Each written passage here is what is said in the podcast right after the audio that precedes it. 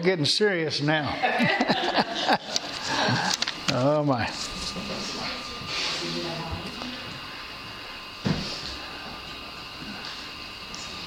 You know, we're thinking about our military and all the things that go on. Well, I'm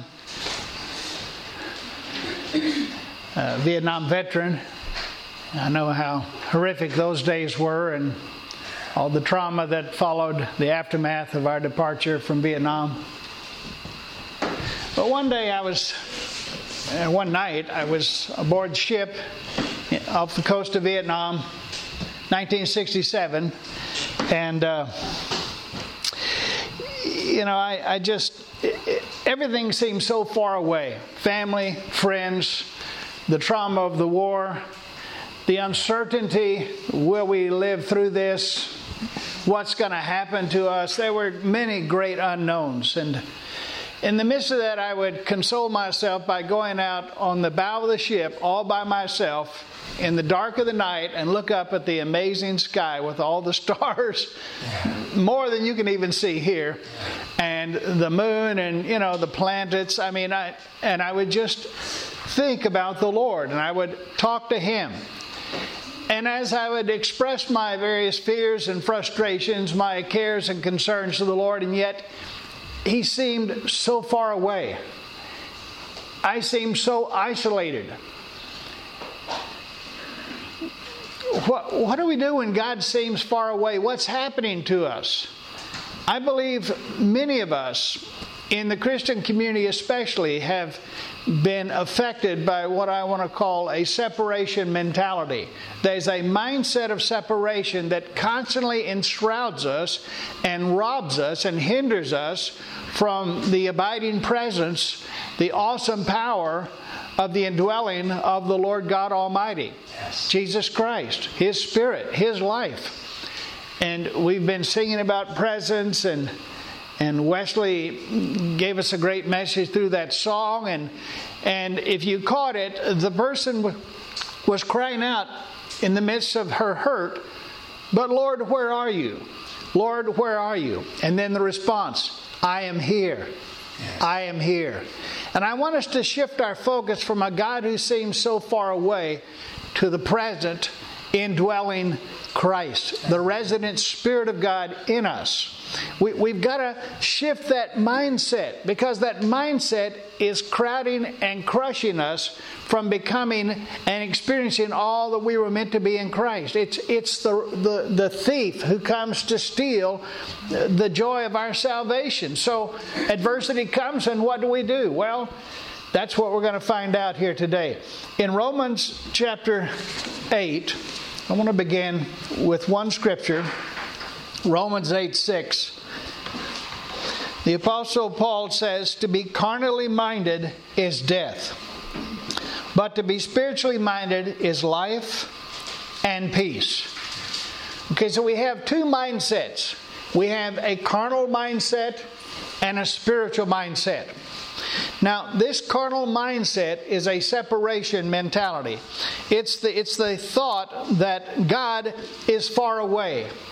And the reason he seems so far away is because we still think of ourselves separate from and apart from the Lord Himself. He's still out there somewhere. And this kind of mindset is what is constantly robbing us and distorts our thinking.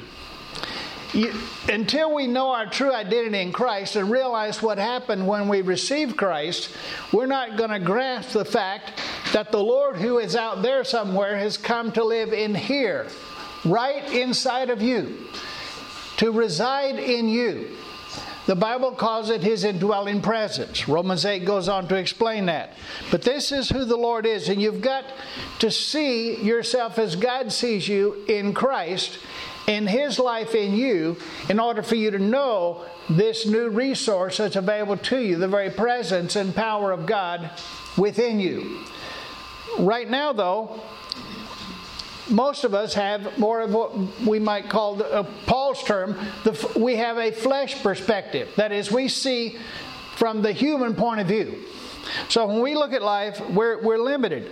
The, um, we, we focus on our flaws, We focus on our failures. We look at our needs, our deficiencies, our weaknesses, and all of that is a separation mentality. Yes, we need to be honest and not operate out of denial.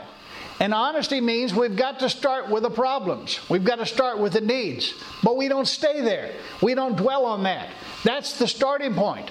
We must admit we've got problems. Jesus said, They that are whole don't need a physician. You've got to admit you've got needs on the human plane.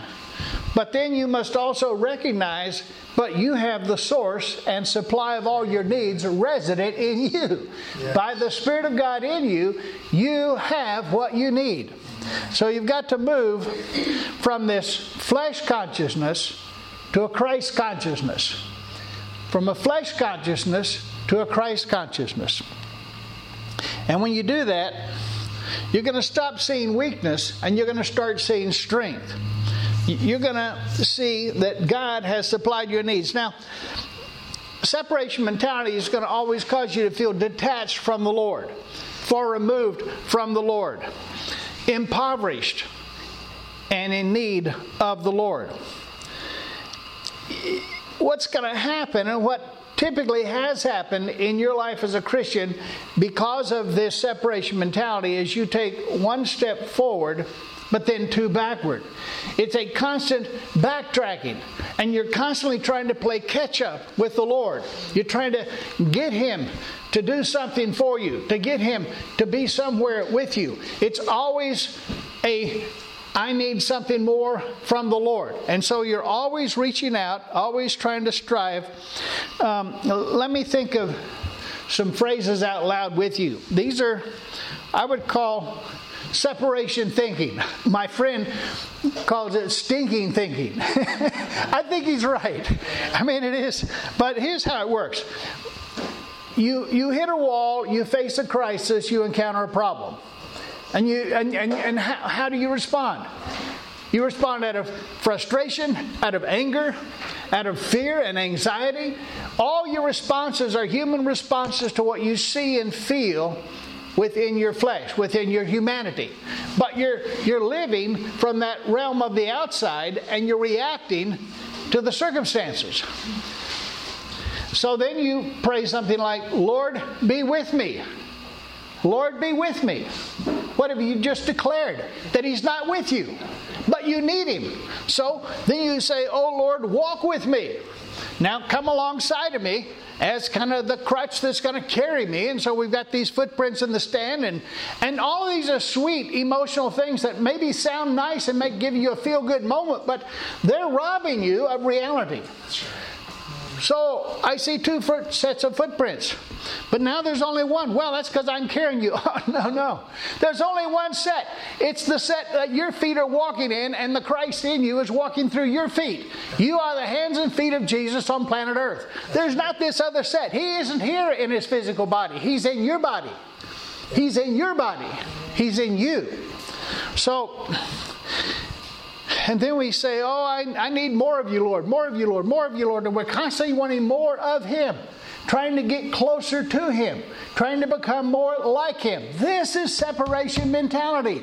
This is robbing you of what you already have in Christ. It's robbing you of who already is in you. What did Wes's song say? I am here.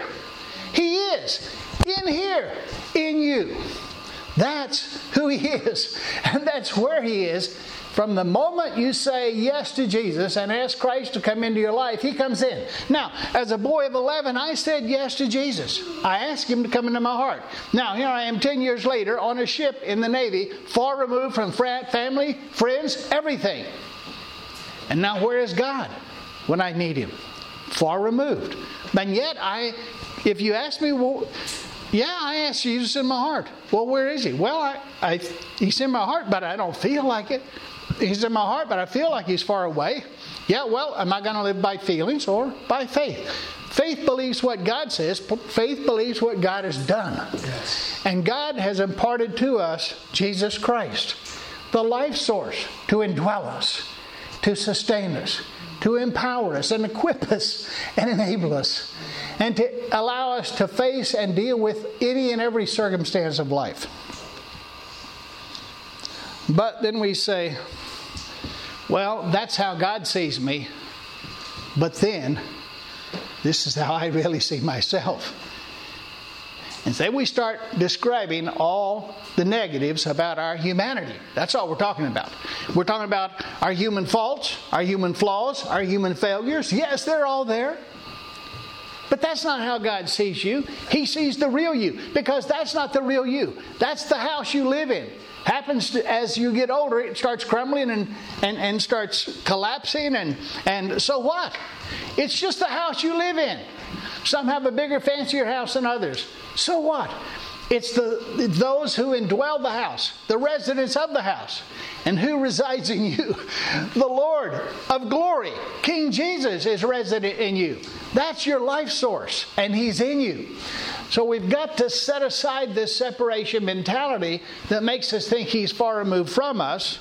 That's the kind of separation that really we've been influenced by this through much of the Old Testament teaching. Now, I love the Bible and I love the Old Testament, and I read it all the time. In fact, I've been reading the Old Testament most of this year. But if we see ourselves in light of the Old Testament teaching, we will miss the reality of the New Testament truth. You see, the Old Testament was preparatory to set the stage for the New Testament. The old covenant was established to get us ready for the new covenant. But the new covenant brings a new life. We've entered a new age. People talk about the new age. We are in the new age in Christ. That is the only new age there is. The old has passed. Behold, all has been made new. So he took away the old, but he replaced it with the new himself. That's why he made us new creatures in Christ. He created us new in Christ. So we've got to get away from that kind of Old Testament thinking. Now, when I pastored a, a, a church, uh, I went through the hymn book, I went through the song book, I ha- sat down with my praise and worship team, and we looked at these songs. Yes. Because here's where I'm going. I love many songs out there. I love the old hymns. I used to listen to my grandmother play the organ at the Baptist church in Oklahoma. I thoroughly enjoy. My mother played the piano and she played uh, hymns for children in, in the church where I grew up. I love these hymns and I love the new praise and worship. But be on guard. Some of the best sounding songs have the worst message. They will lock you into an Old Testament mentality, to a separation mentality, and they will rob you of your life. Sometimes we wouldn't even sing certain songs. Sometimes we would change the words of some songs. Because you see, as a man thinks, so is he. And you start thinking this is the truth, and you start singing these hymns. And I, I wake up singing a lot of hymns. I was singing hymn yesterday morning, and, and I suddenly realized this is one of those hymns, you know. And so, so let me give you some examples of some of these hymns. I've got, I made a record of them. But they will, and, and I, again, I'm saying, I love songs and hymns. And that's how we worship the Lord. But just be aware of what you're singing. Sometimes my wife and I, we change the words even as we're singing in a group. Because we don't want to be programming ourselves with the doctrines of death and destruction when we can be affirming truth and life. That's right. Truth and life. So here's this song Fanny Crosby, a wonderful, godly lady. Draw me nearer. Draw me nearer. Near. Closer to you, Lord. Draw me nearer and be closer drawn to thee. Draw me nearer, nearer, nearer. Three times.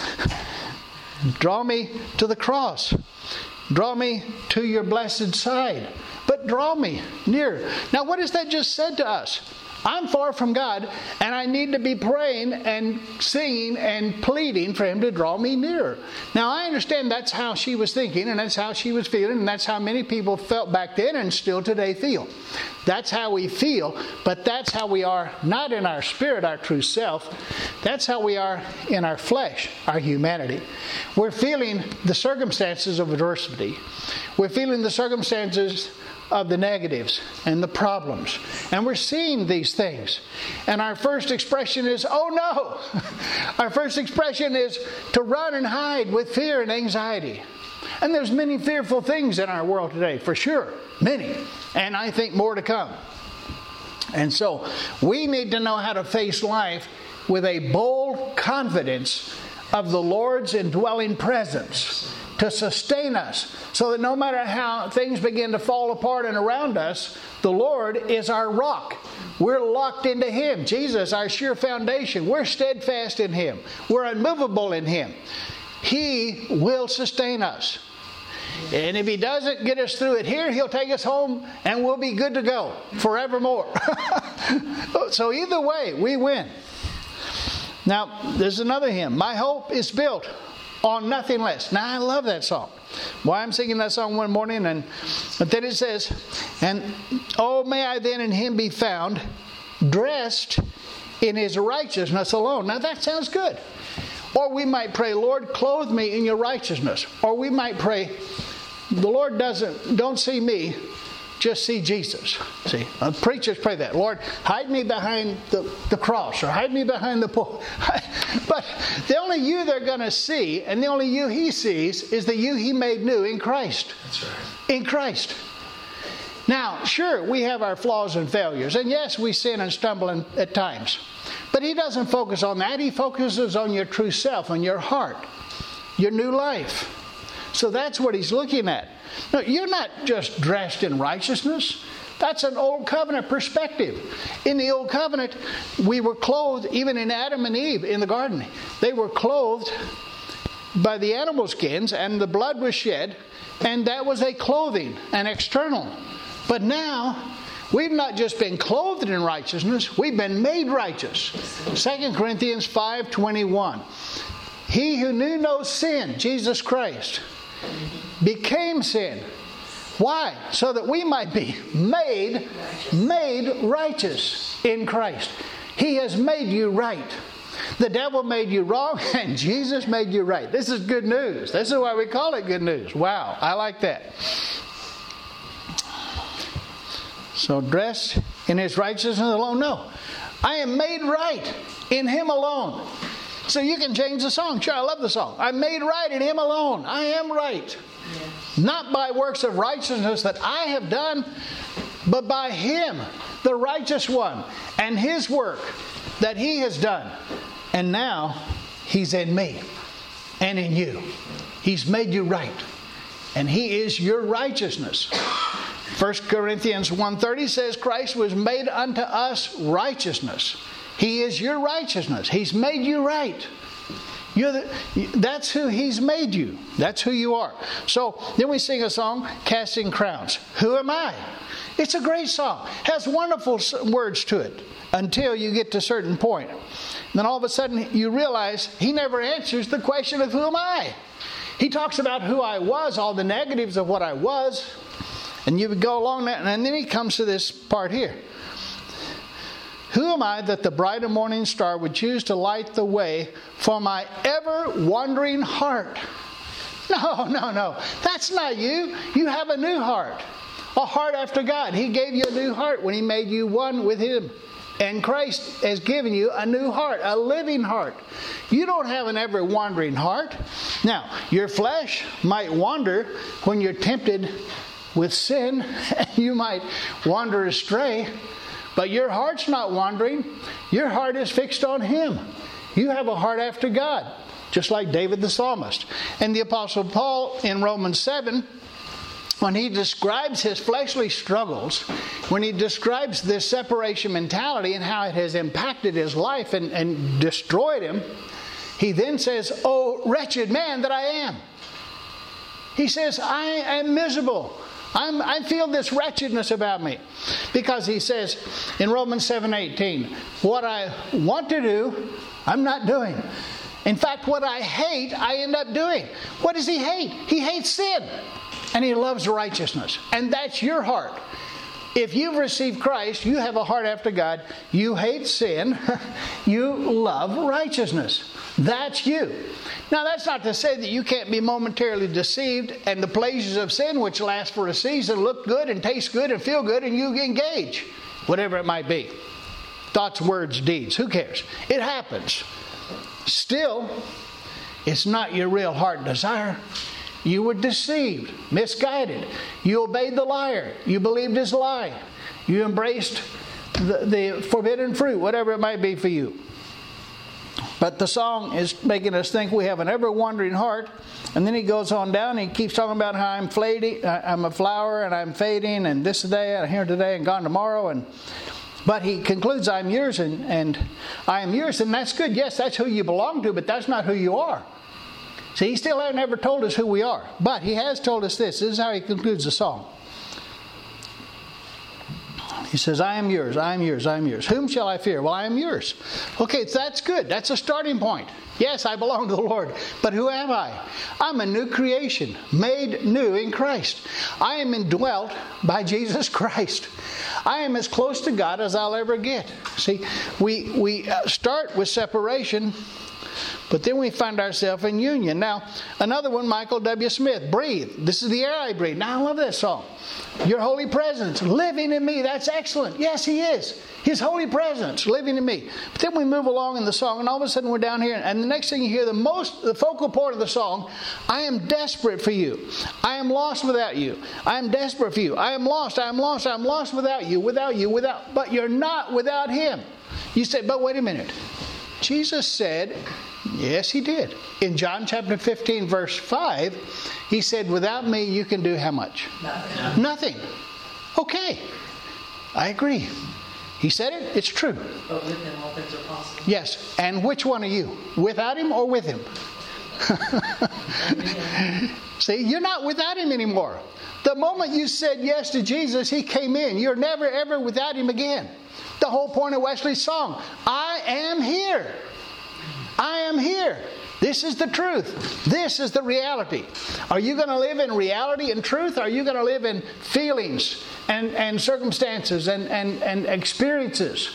No, you've got to live in reality and truth. And this is the Word of God. This is the truth. And Jesus said, I am the truth. And He said, I have been with you. In John 14, He says, Now to the disciples, I've been with you. Yeah, that's old covenant. And he was still under the old covenant at that time. He says, But things are about to change. I'm going to go to the cross. I'm going to die. I'm going to be raised from the dead. I'm going to impart my spirit to you. And I am not only going to be with you, but I'm going to come back and I'm going to be within you. Within you. He says, I'm going to come and reside in you. Oh my, what a change. No more separation now, union. So, man's problem, separation, removed from God. We're separated, yes.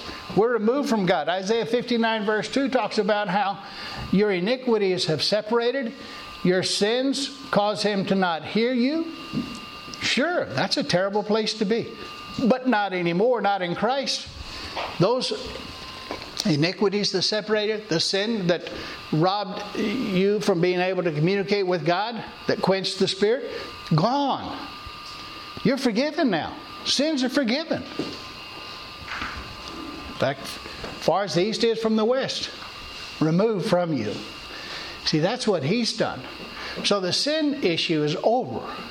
The cross took care of that. The cross put an end to that. That's gone. And now, in its place, we move from this separation mentality, separated by sin, to understand that God has done something amazing. 1 Corinthians 6 17. Notice what he says there. He that is joined to the Lord is one spirit with the Lord. So, what happens is when you receive Christ, your life is joined to the Lord. The Spirit of God comes into you. The Bible refers to that in John 3. Jesus calls it being born of God's Spirit. God's Spirit comes, He resides in you. You're now made new by His Spirit. Now, the Spirit of God in you makes you one with God the Father through Christ. So, you're now in union with Christ. You're joined to Him. So when Paul uses the phrase in, he means in union with. Yes. When he uses together, he means the two have been united as one. So you're together. You've been joined to Him, united to Him, you're one with Him. This is a solidarity and a stability that's unshakable, a bond unbreakable. This is what He's done for you in Christ. Romans 8:35 and again he repeats it in verse 38. He talks about how there's no separation. Now what Paul has done in Romans is he's taken us all the way from the beginning of salvation to what it means to be a new creation, to Christ being uh, crucified with us and us with him, to this being be made joint heirs with Christ, and now he's showing us that the life of God's Spirit has come to reside in us. And so he says there is nothing that can separate us from the love of God. And then he says, Nothing can separate us again, he says, from the love of God. Now he then begins to list a number of very dramatic things. Um, let's look at those. All these different things that would and could and should separate us.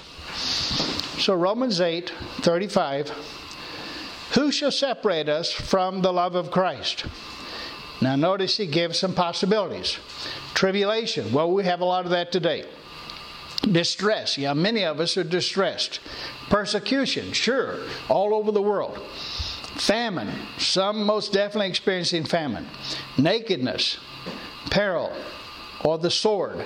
I mean, there's all kind of possibilities of things that can, can separate us, but his question is, who shall separate us? Then he gives a couple other examples, and now he moves to verse um, 38. He says, For I am persuaded, that means firmly convinced and without a shadow of a doubt, I am certain. He says, I am persuaded that neither death, nor life, nor angels, nor principalities, nor powers, nor things present, nor things to come, nor the height, nor the depth, nor any other creature, no matter persons, animals, monsters, whatever. It they none of these things shall be able to separate us from the love of God which is in Christ Jesus our Lord. Now, he's he's elaborated a little further there. He says the love of God. First he said the love of Christ in verse 35. Now he says the love of God. But then he says that love is in Christ Jesus our Lord. So Christ is your Lord when you say yes to Jesus and he comes into you, he becomes your Lord and Savior. Now, at that point, he's saying to you, nothing can separate you from God or from Christ. And then he adds his love. Now, twice he emphasizes God's love. So here's the deal. We all, as kids, growing up, did things and we blew it. And we knew our parents were very disappointed, sad, hurt, whatever. At that time, we didn't feel much love. I don't feel the love, Mom, Dad. I don't feel the love here. I mean, I, I feel the wrath, I feel the, the disappointment, the dismay, the whatever. But with, with what Paul is saying, because you're in Christ, not only can you not be separated from Him, you can't even be separated from His love, which is to say, He always and forever accepts you, and never and forever will He reject you always accepted and never rejected. We as humans, we, we naturally gravitate toward a, a more conditional relationship. So if, if your family or your friends do things you don't like, you kind of stand off, distance yourself, maybe cut them off verbally, whatever. But not so with our Abba Father, our Daddy God. He, he just keeps on loving. He, he's a forever pouring out of his love. Just love, love, love. Now, love is unconditional acceptance, love is unconditional affirmation. It's unconditional. That's the point of love. It has no limits, has no bounds, no has no qualifications. It just is who he is, and that therefore that's who he that's what he does. God's love. His love just keeps on giving and giving. And so, Hebrews 13 5 tells us we have this sweet promise from our Lord. But we have to understand the promise in the context. But he says, I will never leave you. I will never forsake you. Now, why is that? Because you see, he joined himself to you. There's an inseparable bond. You're now one with him. Paul wrote Timothy in his second letter, and he said, Now, Timothy, let me remind you of something here. Even when you're unfaithful, he says in chapter 2, 2 Timothy 2, even when you are unfaithful, that is, when your faith wavers and you doubt and, and you pull back or fall. Said, but God abides faithful. He cannot deny himself. You see, you and you and Jesus are now one. And so the Father would have to deny Jesus in order to deny you. If he denies you, he's going to deny, and he will never deny Jesus. Jesus is his beloved Son in whom he's well pleased. And it's because of your union with Christ that you're safe and secure. It's because you're one with him, you have stability and security. There's, you, he's never going to leave you because he would have to leave his Son, and that he will never do. That he will never do. So we don't need keep being caught up in these kind of songs, like that one about the air I breathe, and being desperate for more of Him. And at the very end of that song, he ends with, I want more of you. But you can't get more than what you've already got in Christ. You've got all there is. It's a package deal of His fullness. John chapter 1, 16, have we all received. We have received God in His fullness through Christ. Fullness means all there is. All there is is in you. All of Christ is in me. All of Christ is in you. And all that He is in me, He just simply wants to be through me. Yes. That's why we can sing, Have thine own way, way, Lord? Yeah. Lord, just have your way with me. Live your life through me. Be yourself in me. and you get to enjoy the ride, see? But you're just moving forward with His life as your life. So then you can come to that confident place because now you've shifted from a separation mentality to a union mentality. And now you can say, wait a minute, I can do all things through Christ who strengthens me. That's not a wishful thinking. That's not mind control. That's not me trying to psych myself up. That's a, that's a reality. I can do all things through Christ. But Christ is the doer. he works in you to will and to do of his good pleasure. Philippians 2:13. But he's doing the work and it's the power of his spirit and yet it's being done through you, not apart from you, but through you. So he will he will guide your thoughts, he will direct your actions. He will empower your abilities. I mean, He will do it. But He does it with you in cooperation. That's why it's called joint heirs and co laborers. We share equally with Him and we labor equally with Him. It's a wonderful life. It is the most wonderful life. This is who He is. This is what He's done. So you've made that shift. The problem has been solved. And you've made the shift from this separation mentality to a union mentality. So now, when adversity comes, no need to run and hide or panic or fear. Yes, as humans, you might feel all those emotions. But even Psalmist David, what time I feel afraid, well, I will trust in the Lord. That's it. You don't have to try to get him to come be with you in this. Lord, thank you. You're in this, you're in me, and you're going to get me through this. That's the reality. Problem solved union consciousness. Christ in me, that Christ consciousness, His presence in me. Let's pray. Lord, thank you so much that as we at times feel troubled and tormented, as times we feel anxious and fearful, and we cry out and we ask, Where are you? And then that quiet, still small voice says, I am here. I am here, and you are right here inside of me, resident within me. Thank you, Lord, for your indwelling presence. Thank you, Lord, that you have liberated us from the separation mentality, and there is now, therefore, no separation to those who are in Christ. Thank you, Lord. That separation is over. And now I thank you and praise you, Lord, that I have all of you, and you have all of me, and you are in me, and I can do all things through you.